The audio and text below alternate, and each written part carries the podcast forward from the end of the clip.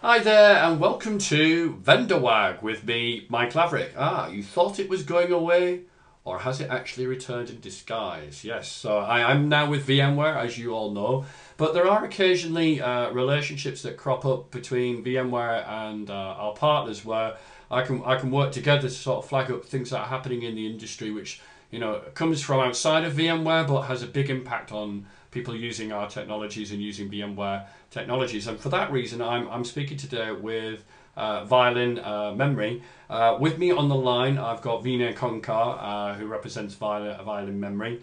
And we've been doing some work together around IOPS. You might have noticed on some of the blogs, both on my blog and also on the VMware.com blogs, smashing through the 1 million IOPS per virtual machine. So we sort of want to peel back the kimono a little bit and sort of explain how that was achieved. But before I do that, Vinay, can you introduce yourself to people listening in and watching the video?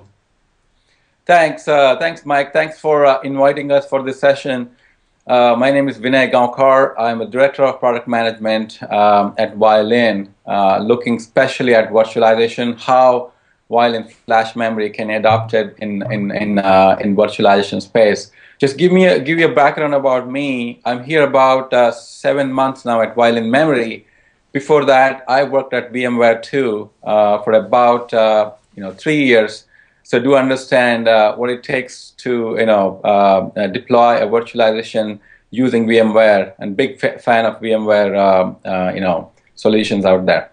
So how long's Violin been going for? I mean, what's the DNA of the company? Where do you guys come from? I know you formerly from VMware, but I guess a whole series of different people from the industry have sort of come together to found the company. Absolutely. So we, Violin Memory was started back in 2005 as a DRAM appliance. It was DRAM cache appliance. So the whole story about that is providing a cache appliance at a very low latency IO access. Since then, we have transformed ourselves to a flash storage company, but still keep the same technology or DNA that was originally built the technology. It is now currently headed by Don Basile, who was CEO of Fusion.io, and then we have people from traditional storage companies like NetApp, EMC, and also virtualization specialists like me and others coming from VMware. So it's an interesting place which has some application side of skill set and also storage skill set, which is actually the interesting part of being in this flash revolution. It's not just about storage, it's about applications as well. Sure. I think what's interesting is, you know, VMware is a relatively new company, or was when I first came into looking at VMware, but how much people who were formerly part of VMware are now moving out of VMware and influencing the industry, and then that's coming back into VMware. Sometimes it's an acquisition, sometimes it's a partnership. But I guess it's this kind of evolution that VMware is going through as a kind of industry influencer now, in a way that I guess when I first looked at virtualization, I never really thought of it that way. VMware was this little company that did virtualization. Now it's sort of having this influence on the rest of the industry, which I guess I never really thought that would happen all that time ago. Yep, absolutely. So quickly on that, so I've seen VMware from inside out. Now I'm having a great opportunity to see it from outside in. The amount of influence VMware has in terms of all the infrastructure-wise. For example, people create infrastructure for VMware, right? I mean, that's kind of influence. This is going back to maybe a few decades ago. That's what Microsoft had in terms of the ecosystem influence in terms of creating solutions for Microsoft. Now it's about creating solutions across the board. Networking, your servers, or storage for VMware deployment. And that's huge. Okay, well, I mean, I guess we could talk all day about these big industry trends, but let's get into the meat and potatoes of what's being done. I think the opening part of this will, if Vinay drives the presentation, there'll be some stuff that I can sort of pass on, and then sort of the middle part and onwards, we'll be looking in a bit more detail about what Violin Memory does, how actually the system works. So I'll let you take this lead on this slide, even though we've got both company logos on it. I'll bow to your presentation skills. Thanks, thanks a lot. I'll take that. So okay, this is actually about VMware, more so about Violin Memory. You know, back in ESX 2X, we were talking about one vCPU or two vCPU per VM. Obviously, there was some hesitation in terms of what kind of application you want to virtualize. Now look at this slide, where we have come from and where we are. We're talking about 64 vCPU, and that's a gigantic VM to me. Look at the memory that we are now supporting on vSphere 5.1. And now, just between vSphere 4 and 5.1, it's about more than 4x improvement. That's huge. That's huge because virtualization is not now just not part of your lab environment or your some kind of specific use case. It's about how you make your IT simpler by virtualizing everything you have, and these improvements actually speak themselves in terms of what you can virtualize. So, and like you're highlighting, what's highlighted in the red circle there is now you can achieve this 1 million IOPS per VM. But only if you use a special product that's called vSphere. Have you noticed we've got the vSphere bit the other way around? We're not inventing new products here to achieve this. It is vSphere itself. But yeah, I guess the term that we would use is the monster VM. That's been the catchphrase for the last year or two as the scalability of the virtual machine is smashed through, anything like what we had in previous releases. Absolutely, absolutely. So let's have a look at a bit more detail of what's being done. There was two sort of separate announcements about this kind of towards the back end of last year, and there's been some new work done recently, and it's that new work that I want to focus on in this particular part of the session. But we have smashed through the 1 million IOPS, and that was actually done probably around October time, I think it was, maybe even earlier than that with vSphere 5.1. But what's been looked at even more recently is trying to smash through some myths about the difference between using, say, RDMs and using VMFS volumes. So if you can hit the space bar for me, let's have a look a bit more detail on what's been done in that particular respect. So, yeah, as was mentioned already, the IOPS testing that we've done, the spec of the kit that was used internally at VMware, HP DL380, 80s generation 8s, Intel all the way through, 256 gigabytes of memory. Critically, it's the storage layer that really matters when it comes to sort of this sort of stuff. The QLogic cards that we've got there, and then the specification, as you were saying, quite a beefy virtual machine, an 8-way vCPU virtual machine with 48 gigabytes of memory, and really hammering it with the Iometer tools, both with read and write I/O, and trying to profile and separate out the differences between what type of workloads that you can have. So I think we have some charts coming up that sort of illustrate that. So the first one, random reads I/Os. So I mean, as somebody who's been involved in VMware for a long time, I know it's a myth that RDMs outperform VMFS. The joke I used to always make as an instructor is the term RDM, raw device mapping, was perhaps a little bit injudicious, because people look at the word raw and they think it's raw for performance. And I used to say jokingly, we should really call these native device mappings, because rather than having a volume with VMFS and a VMDK, what you're doing is offering up to the VM just access to the same volume on the array.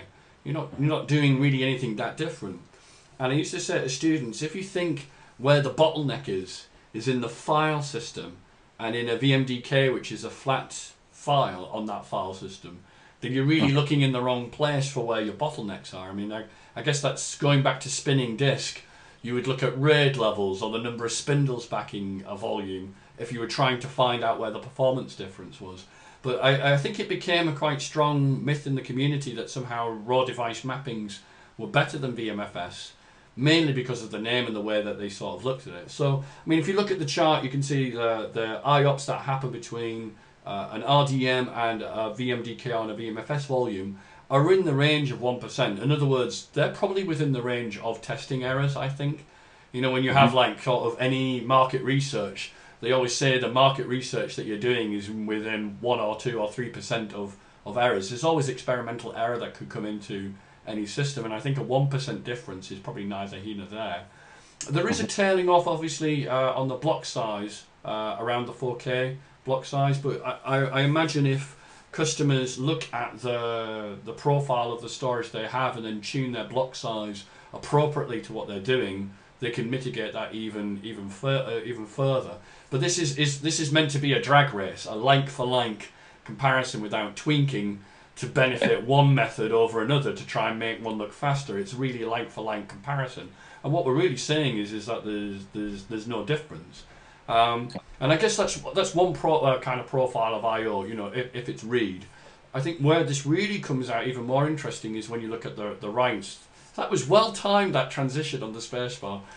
Vinay is powering the presentation because he's doing most of the preso, but he knew just at the right time to hit the spacebar. So Mike, you can hire me for you know, for presentation next time around. Yeah, this is the man who's going to press the spacebar while Mike does the talking. So in this particular case, even less of a deviation where you've got random writes, which, I mean, I would have thought, given the amount of caching that's available on a lot of spinning disk space systems, you know, at the head of the disks, if you've got a read-intensive environment, you know, it's going to do an awful lot in terms of cache, but when it becomes to write, that a lot of disk-based systems, the cache is read-only, it's not write as well, and therefore it has to go down to disk to achieve it. So this is a kind of random I/O, you know, 60% reads, 40% writes, same block size, but look at the kind of deviation where you practically can't see any deviation. Now, why do I think this is important? RDMs are quite difficult to set up. You have to create LUNs at the storage array and then present them to all your ESX hosts. And if you're living in the world of vCloud Director like I am right now, that RDM is just not visible. And from a provisioning perspective, if you want to take a collection of virtual machines that make up a vApp and quickly clone them, if there's an RDM there, what are you going to clone? The LUN? Do you then have to orchestrate down to the storage array? Oh, I need a LUN for this particular vApp. It's just not going to happen. So the VMDK and the encapsulation that you get from a virtual disk is pretty critical for this kind of automation that we want to do, where we want to spin up new nodes within a vApp or deploy a new application, destroy a new application, and trying to get away from the physical world, which is essentially what an RDM does. It points you at the array at a physical level, straight down the, whatever the, you know, whether it's iSCSI or whether it's Fibre Channel, is part of that process of, yes, I'm going to say the software-defined data center. In about 2 years' time, people will be sick of me saying this, but right now it's still a fresh thing to say. But it is part of that agenda, trying to virtualize everything, and that means trying to get away from some of the practices that maybe we were doing, I don't know, back in the vSphere 4 days or even in VI3 days when these RDMs were probably more common and more popular. I mean, what do you think of that, Vinay? Am I saying something that's out of turn? Absolutely. Having worked on VMFS myself for about 3 years, this is amazing. We all know that at VMware, when I was in VMware, that, you know, VMFS is the way to go, right, in terms of virtualizing. For whatever the myths were, you know, RDM was being used typically for virtualizing, you know, databases, right? Now with this you know, test, I think it becomes very clear that there is no myth. VMFS can actually, you know, perform, you know, same as RDM. Now the big point about that is now you can actually enjoy all the interesting you know, advantages of virtualization, right? For your, for example, databases or any kind of workload that need, you know, the IOPS or the performance characteristics that they get in the physical world, but you can get in virtual world. And the question is, why not you virtualize, right? And that was the case all the time. But I think these tests actually show that very clearly. That is the case. Sure. So, I mean, I don't want to beat up on RDMs. I used to say when I was an instructor back in sort of 2004, 2005, There are some use cases for RDMs. I mean, if you've got a large quantity of data that exists on the array and you are migrating a physical server to a virtual machine, having to try and get all that existing data into a VMDK, some people might, as an intermediary step, use an RDM. And of course, some of the clustering configurations, like Microsoft clustering, where you're using a quorum disk and so on, well, they required an RDM if it was trying to speak to a physical node and a virtual node. But in my experience, the main reason that people used RDMs was more to do with politics. That, you know, they were scared of VMFS and they were scared of VMDK. The idea of a virtual disk was something that was a bit foreign to them. But the idea of taking a virtual machine and just pointing at the array seemed to be somehow more acceptable to them. But a lot of the time it was politics, as it always is in our industry, rather than a technical reason. The politics got hold, and then this kind of myth of RDMs are faster than VMDK sort of took root. And we have people like Eric Schleif to thank for running myth-busting sessions at VMworld. And I think he had one of these RDM versus VMFS as one of the myth-busting ones on his list. I think I have one more slide that I need to speak on, so presenter, hit the spacebar. Well, actually, it kind of brings to a close, I think. No, I thought I had one more slide, but it brings to a close my end of this. But actually, it does sort of raise a question that I want to sort of put to Vinay, and we'll hand over at this point. Unfortunately, I can't press the spacebar. That's, you know, I'm not that technical. But it's an observation I've had by looking at this space for a while when I was an independent, that you often find that vendors in this particular field compare their array to spinning disk and say, you know, aren't we faster than spinning disk? And the joke I've always said is, like, I do understand basic physics that once you take the spindle out of the equation and its solid state, it is going to be faster.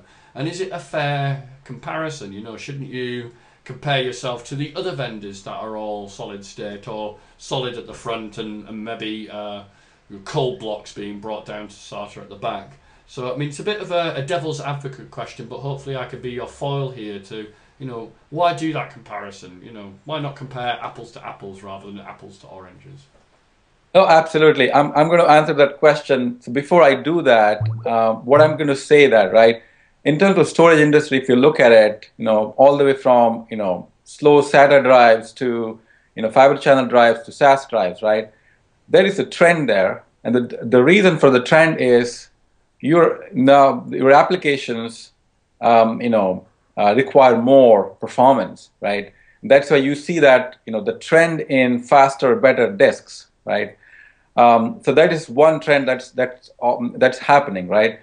And the current trend is that take the same thing, move from a spinning disk to flash, right? Now that's a trend. That is happening. That's going to happen. That has happened in other part of you know, in technology, right? So that's what I want to say. But now coming to flash versus, you know, hard disk, I think we talked about it, and this slide actually gives you a perspective of what flash can do for you, right? In terms of consolidation. Mm-hmm. I'm not going to talk too much about the slide, but going back to your question about comparing it to other flash vendors, and I have two slides coming out. What I can say that Violin Memory, because we started with this DNA of low latency DRAM access, right? We have actually kept the technology while creating our flash storage as well. So that's one aspect that you need to know, and I'm going to talk more about in a couple of slides. And the other thing is that we build our system from scratch. And I'll tell you why that's important also. For example, we talk about sustained latency, right? In terms of you know, a flash is about obviously random access.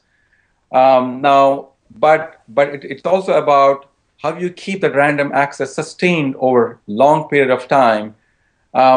So those are some of the things that we do differently from others in the industry.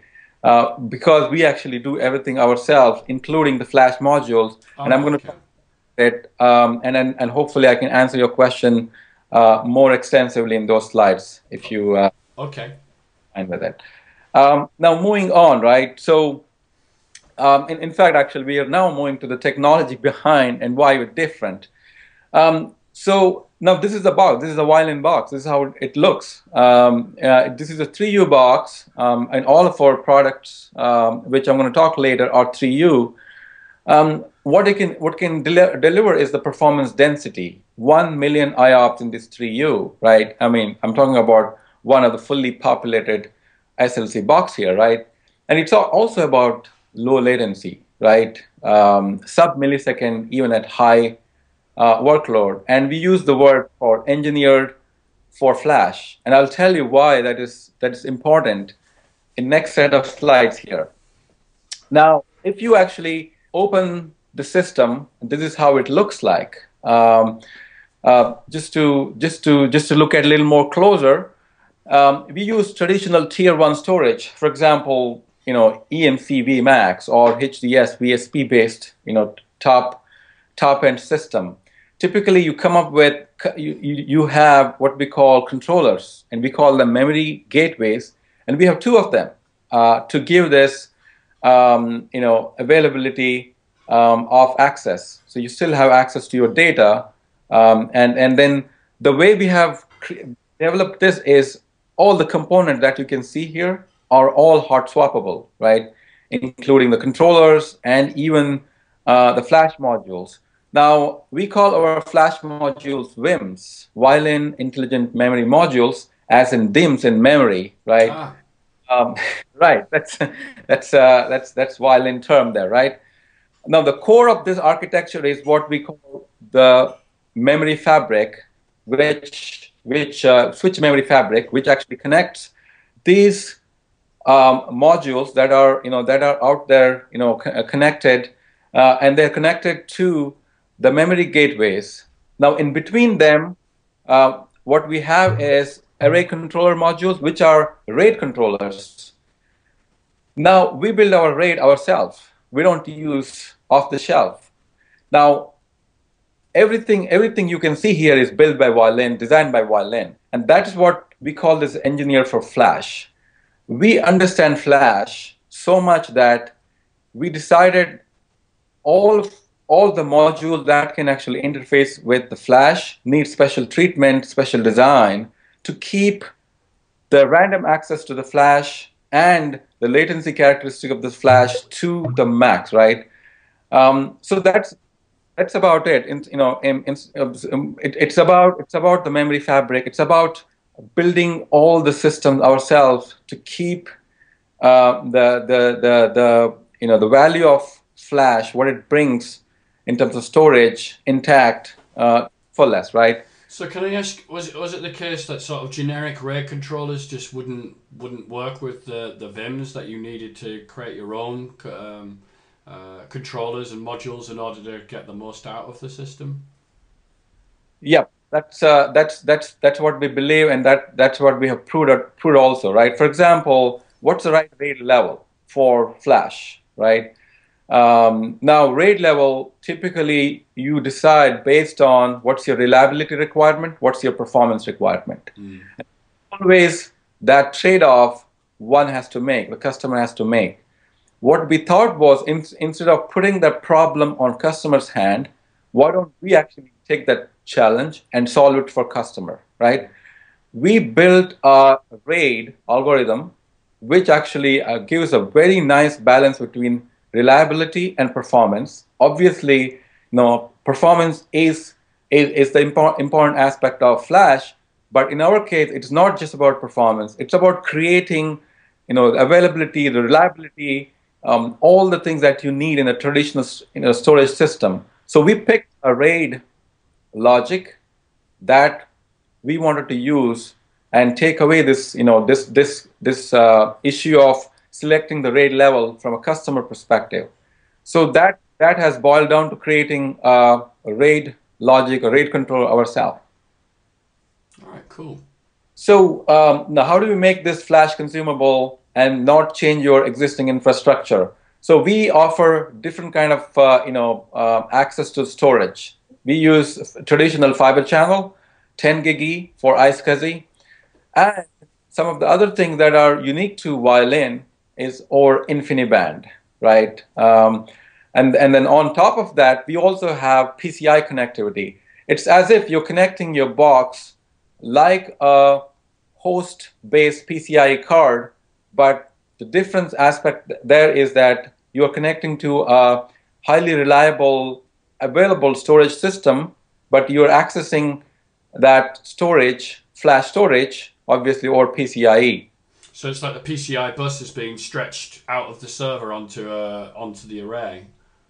Yes, that is true. So it shows up, our device shows up on your storage or operating system as a block device, and operating system can use it as though it's a local flash. All right, wow, cool. Yep. So, and then, like I said, it's a fully redundant system, everything hot swappable. I know it is about performance, but it's also about reliability, availability, and all that, right? Can I ask, you know, you can have LUNs on this thing just like you would on any array. Do customers tend to make one big LUN and make the whole lot addressable, or do they still sort of segment the array up into different LUN sizes? So when it comes to consuming Violin, it is consumed like any other flash storage. It's all about what customer wants. For example, in virtualization, typically customers have 1 to 2 or 3 terabyte LUNs that they hand over to virtualization admins and they consume. That is the case with Violin as well. And we wanted to keep that that process intact by offering LUN management and all that. Because some storage vendors, the newer players, are just creating one big data store per array, and I guess that would be quite foreign to conventional storage admins who are used to creating LUNs and masking and presenting to the right service the right size LUN for the workload. Yep, exactly. It does not it does not matter for us. For example, you create one LUN, you can get all the performance that you have in the on the box, like this. This slide shows, right? Sure. This slide is exactly what the previous slide, but purely around showing what's the difference, right? For example, now like I said, we have our VIMs, Violin Memory, Intelligent Memory Modules. The VIMs are connected to 4 what we call V RAID. V RAID is Violin Memory RAID system, V RAID controller modules, right? And then those controller modules or RAID modules are connected to memory gateways, which are your traditional storage processors, right? And they connect through this memory fabric that we have, which uses PCIe in the background, but we have our own proprietary channels which go from memory gateway to VCM to the flash modules themselves. Now, some of the interesting things we do, and this is where I'm going back to your question, how we are different, and we have seen some difference already, but in terms of flash management, right? Now, flash, if you know about flash, there are 2 things that one need to know about flash, right? It is about what we call write endurance. You can write only so many times to a cell or a block in a flash, right? Which means that your flash management layer has to be very smart enough to extend that, right? That's number 1. Number 2, in flash, you cannot write to the same block again and again unless you actually reclaim it, right? For reclaiming a block, there's something called erase that needs to happen before you actually write to that block again. Mm. Now, the interesting thing about erase is it's actually a very expensive operation. It's about 100 times more expensive than a read or a write operation on a flash media, which also means that if an erase cycle happens, your read or write are blocked behind the erase cycle, which impacts I/O latency, right? What we have done is we have created patented algorithms where these array cycles are never in front of a read-write cycle. Now that goes back to how we actually design the RAID algorithm, RAID logic, and because we take this, take incoming I/O and then spread it across all the available flash modules, what we typically call void spreading in storage industry. So because all the, and then the other thing I was talking about, garbage collection, which is the array cycle, which is purely hardware based. Now this is the difference between, creating your own models or what traditional, all flash arrays that you see in the market is, most of them use what we call SSDs, right?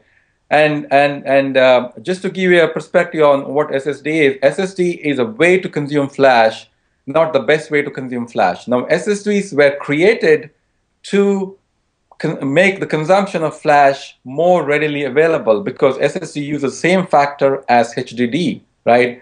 Which also means that it does have some of the characteristic of your hard disk system because of the form factor and some of the technology used there, right? Now, if you build a system with SSDs, it does come with those limitations. And also, you are somewhat restricted in terms of what you want to do in terms of flash optimization. The stuff I talked about, how you handle your array cycle, how you extend life of a cell in a flash, right?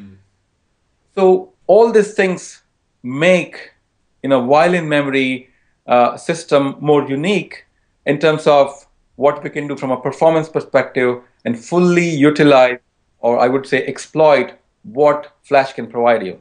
And I'm going to stop there, sorry, if you have questions for me. No, I think that's fine. It's, that makes sense to me. Okay, I did actually talk about this unique, memory modules that we use as our flash modules. Like I said, we call them VIMs. We create this, we design them, and they're different from traditional SSDs. Now, we actually source our flash chips from Toshiba. Toshiba happens to be inventor of flash, and they also happens to be one of our investors. Ah.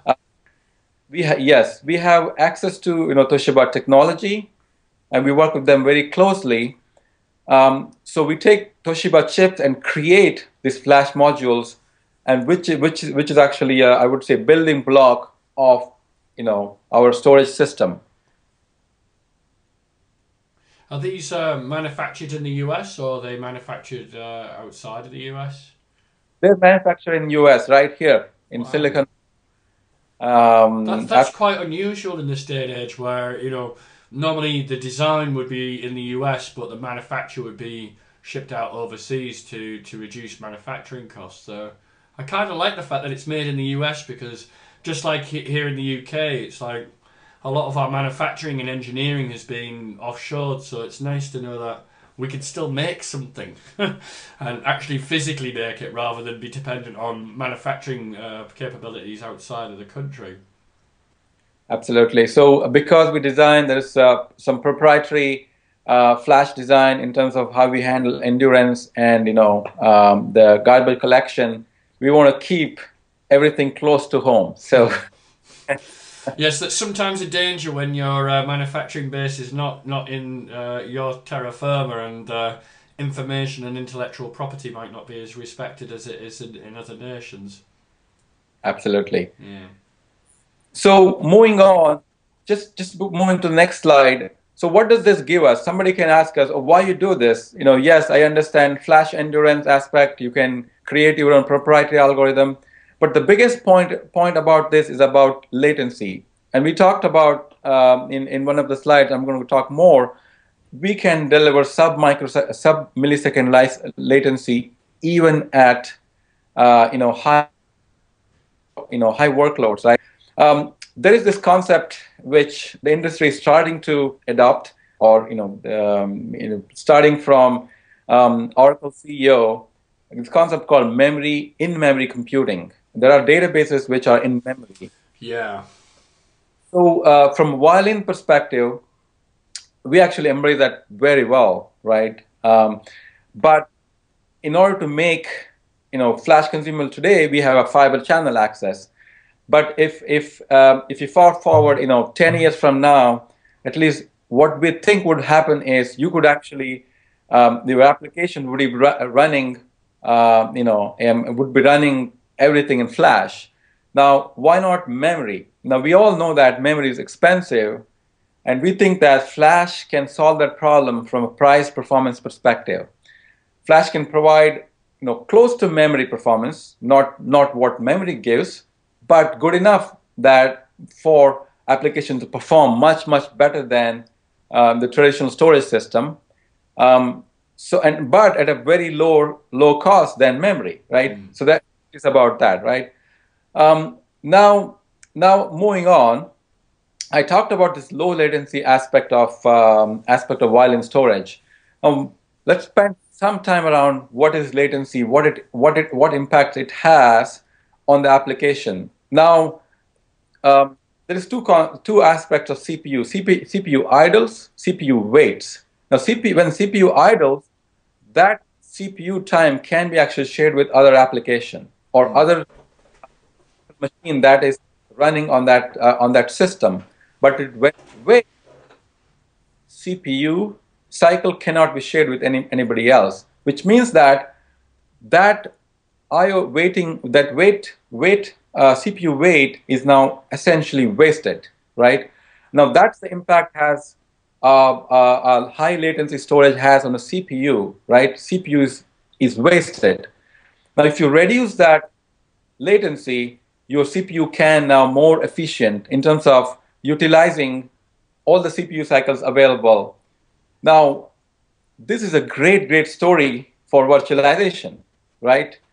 So, for example, VMware is all about server consolidation. Putting more stuff, more VMs on a storage system or a server system, right?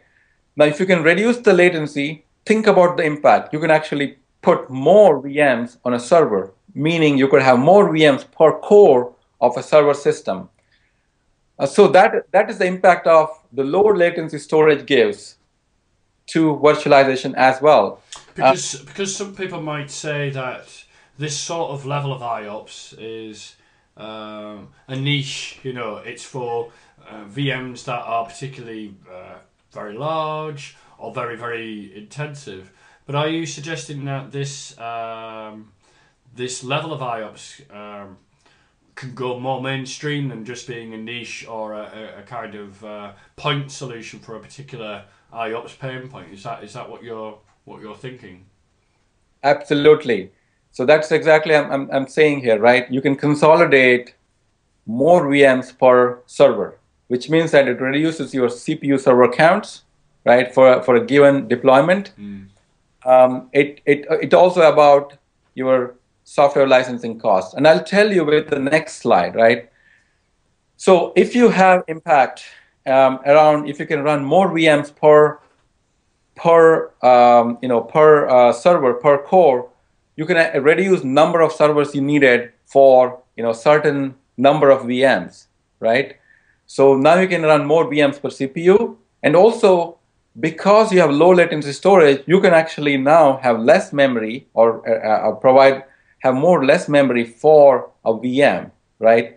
So it's about reducing the infrastructure needed for a VM, which means that now you can increase the consolidation ratio from a VMware infrastructure perspective. Mm.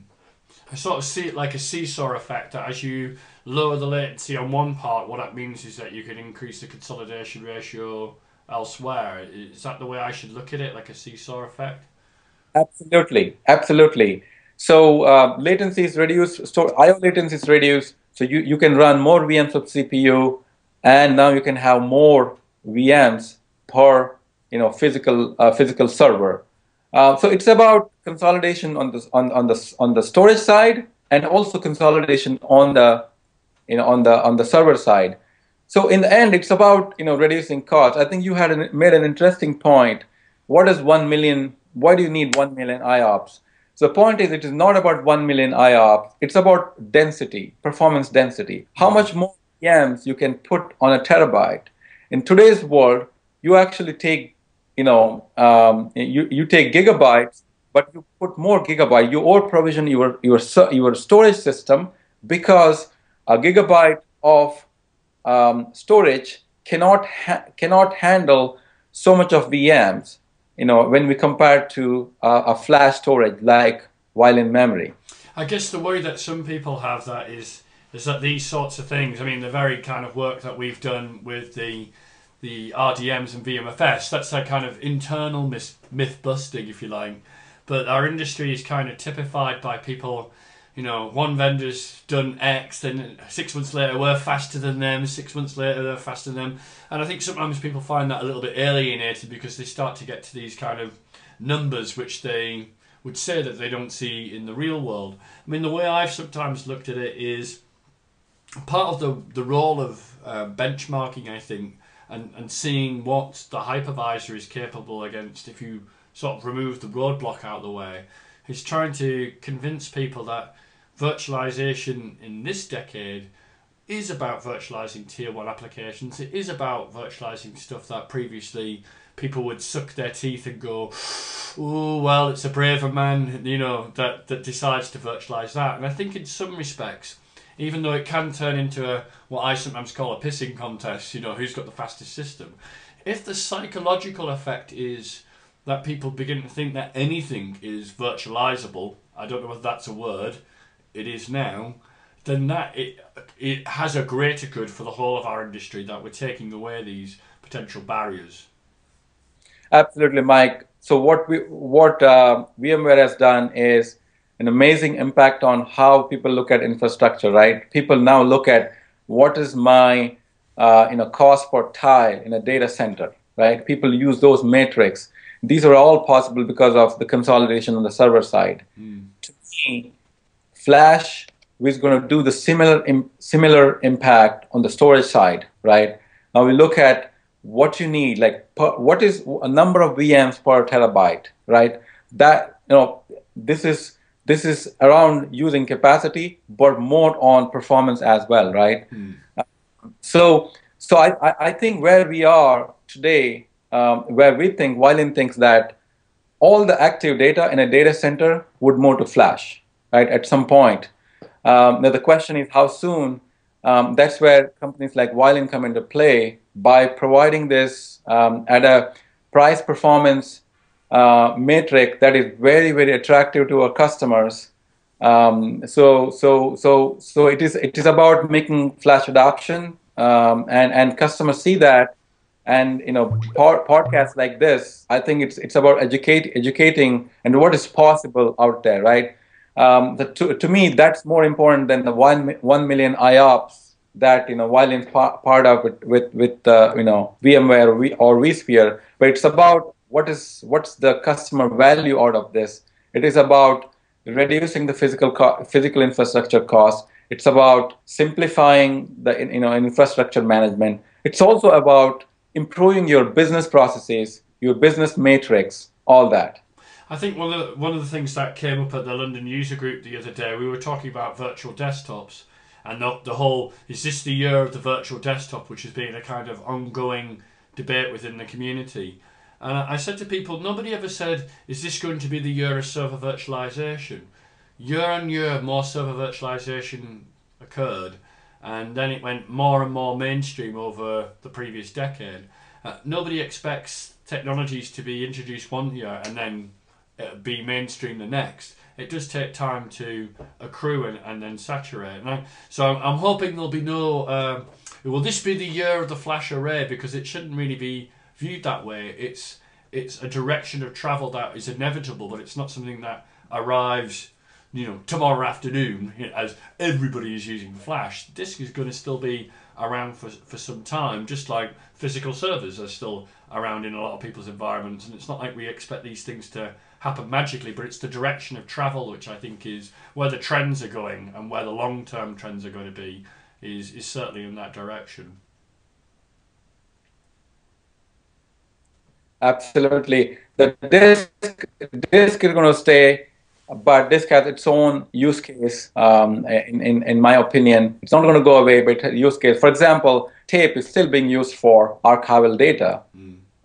So you could think that, you know, disk could be future tape, right? And then flash takes over what disk is today, especially the high-end disk is. So great conversation there. Just to move on, right? This slide talks about what Violin Memory products are. So we actually segment our products into two buckets. One using SLC flash, single cell, single layer cell, and then second is multi-layer.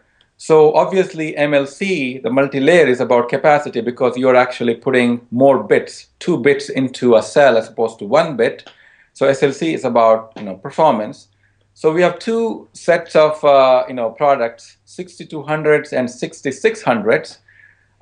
Typically 6600s are used for your low latency, high performance, applications like databases. And I know that many of our customers, I would say some or joint customers, use SLCs for virtualizing their databases. Now, when it comes to traditional virtualization, our sweet spot is MLCs, 6232 being the workhorse there. We sell lots of them, right? And why is that particular array the one that seems to be popular amongst VMware customers? I mean, what brings them to that array when they have all these other choices that they could go for? It's about price performance, Mike. Now, what this array has about 32 terabytes of raw capacity and gives decent 500K IOPS, which is many-fold higher than what your traditional HDD-based system provides, right? So if you look at that, combination, this stands out as a system that can be used for large-scale virtualization deployment. Mm. Okay. So and the last column here, latency, right? And this is sub-millisecond latency, and that's something I think we talked, over the course of this podcast. But it's about sub-millisecond latency even at very high workloads, and that's a huge thing when we talk about VDI or virtualizing your database applications. Okay. Now I'm going to go through some of the third-party validation that we did just to give a perspective as to it's not just about technology, but it's about some of the metrics that. One of the third parties, a group called ESG, Enterprise Strategy Group, that did last year, obviously using vSphere 5.0 and Violin. Now, in this slide, it is actually, eye candy in terms of number of apps we have here. But the stuff I want to talk about, especially on the left graph, now, the idea of this test was to, increase number of VMs and increase number, IOPS essentially, right? Put more IOPS that are possible in this deployment, right? If you look at this slide, especially left graph, you see that the latency, the storage latency, held up pretty constant. So it's so what it tells you that using vSphere and Violin, you can scale up. But your storage latency, your I/O latency can still be sustained, which is actually what you need when you are putting your business infrastructure on when you virtualize your ticketing system or reporting system or some kind of data analytics system. Having this latency, which is low and sustained, is important, right? And the next graph on the right is about how much you can scale from a performance perspective, purely IOPS, right? I'm not going to talk about much about it because we've talked about it. What is impact of having a lot of IOPS? It's about consolidation. You can put more VMs per terabyte. Now, moving on to using a similar infrastructure, but for different use case. In this case, virtual desktops, again using VMware and Violin. Now, there are a couple of interesting points that come into play when you look at VDI. When you deploy, let's say, a 500 or 200 VDI, generally, you might be happy, right? But when you start scaling up your system, that's where infrastructure becomes a bottleneck, especially storage. And this is one of the reasons, Mike, why VDI adoption had been slow. Now, is this year of VDI? We believe. Oh, maybe the two are related then. The year of the VDI and the year of this all-flash array come together as one thing. We hope that is the case. And I'll tell you, especially when you're virtualizing, you know, desktop of, let's say, mine or yours, I would not actually move to virtual desktop unless I can boot up my VDI you know, quickly, or the same as what I can do it with my physical desktop today. I can also access my application. If I open up my web browser or some PowerPoint presentation, it should open up similar to what it is in my physical desktop, right? So it is about that. It's also about, you know, when we're talking about big company, we're talking about 2,000, 3,000, even 10,000 desktops, right? So combine these two, keeping the user experience even at high scale, and that is all about these two graphs, right? The boot times and application access times. The idea was this was start low, about, you know, 2,000 or 1,000 desktop, and scale up to large number of desktop and see what some of the metrics were. I mean, this were using the View Planner, the workload that VMware provides for, you know, VDI. Mm-hmm. Metrics that were essentially provided by vPlanner, right? So with this kind of you know, performance, this kind of scalability, we think this is the year of virtual desktop. Well, I guess we'll have to see. It does seem to be an increasingly popular way of doing things, and I think, although it started off from quite a low base initially, I think there's increasing interest in virtual desktop, especially as more engineering is being done both on the VMware side and also with the storage partners to address this particular storage issue, you know. I mean, there was a discussion this week at the London user group about, you know, gotchas with VDI, and of course the storage one came up, but quite rightly one of my colleagues, Simon Long, said, you know, that itself is starting to become a bit of an urban myth of its own type, because as we get improved storage arrays, the problem with storage and scalability and VDI is being addressed. But I guess the early days experience, you know, people start off with a proof of concept of 50 or 100 VMs, but as they try to scale it up, they'd start to rub up against the kind of IOPS challenges that you were pointing out. So take the IOPS challenges away, then maybe VDI adoption and scalability becomes much easier to address. Yeah, absolutely. Just to give you, especially in UK, we recently had a customer called National Air Traffic Control. This is a public information. They virtualized their 6,000 virtual desktop on Violin, and we have been part of you know, high scale, in a very large scale VDI deployment over last year or so, and that I can confidently say maybe this is the year of VDI. So it looks like you have a virtual center plugin by the looks of things. It looks like you've got a virtual center plugin by the looks of things from the screen grab. Absolutely, Mike. So this is our plugin. What we have done is we have taken Violin UI, which is actually very unique in terms of what we present to the customer, and bringing it to a virtual center. So it's about making the whole, you know, virtual infrastructure management simpler. It was a great concept from VMware, and we're just being part of that now. Not to spend too much time on it, but it's essentially showing what is important to the user: your performance, your bandwidth consumption. It's about latency, and it also, you know, you can customize this the way you want as well. I think what's important about this is how traditionally these sorts of views would be seen by a storage person, and, you know, a VMware guy would never see it. And increasingly these tools are, with these sorts of plugins, as a VMware administrator, you're as expected to know as much about your storage and networking as you are about your ESX host and virtual center. And so trying to get away from these different silos. But I'm keen not to use the phrase I always hate, which is a single pane of glass. I'm not going to use that phrase. Otherwise, I get bleeped myself on my own podcast. But putting the kind of buzzwords to one side, I think it is important these plugins exist, because the days of us having barriers between you see data in one thing and information elsewhere, that assists in troubleshooting. When you've got a problem, being able to quickly and easily see the different layers of your stack and realise that maybe the storage isn't the source of the problem lies elsewhere, is fundamental to troubleshooting quickly, I think.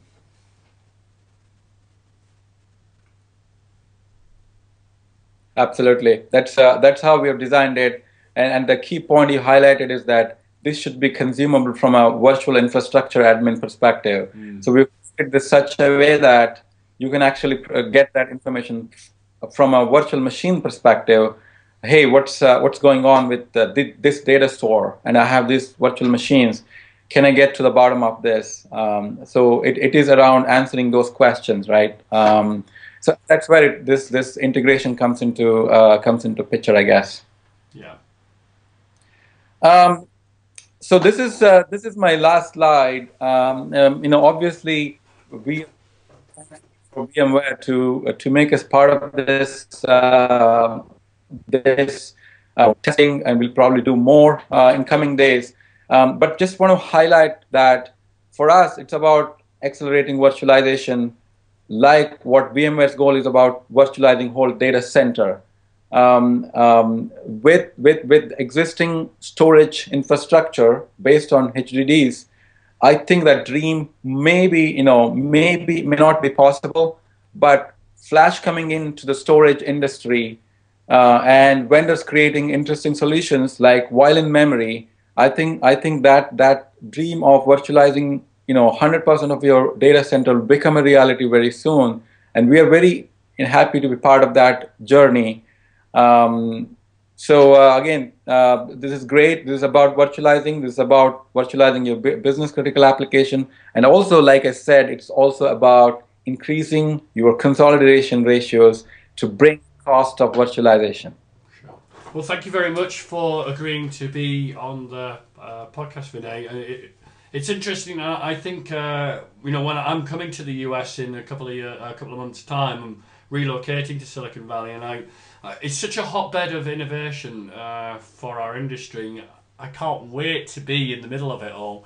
But hopefully I can pop up on the Caltrain and come along and see your lab environments and see what you're up to. It'd be really nice to actually see it at the source rather than through the power of WebEx, which is what I'm stuck with at the moment. Oh, we'll be happy to host you any day, Mike. Just let us know. We'll be happy to show what we have, what kind of innovation that we do at Violin Memory. Sure. And then I'll have to see whether I can try and scam a array off you for my home lab. Only joking. It's every blogger's dream to try and get a solid state array in their home lab, but I think it's perhaps a bit beyond their price range. But thanks very much for your time today. Thanks a lot, Mike. Thanks a lot for including me in this podcast.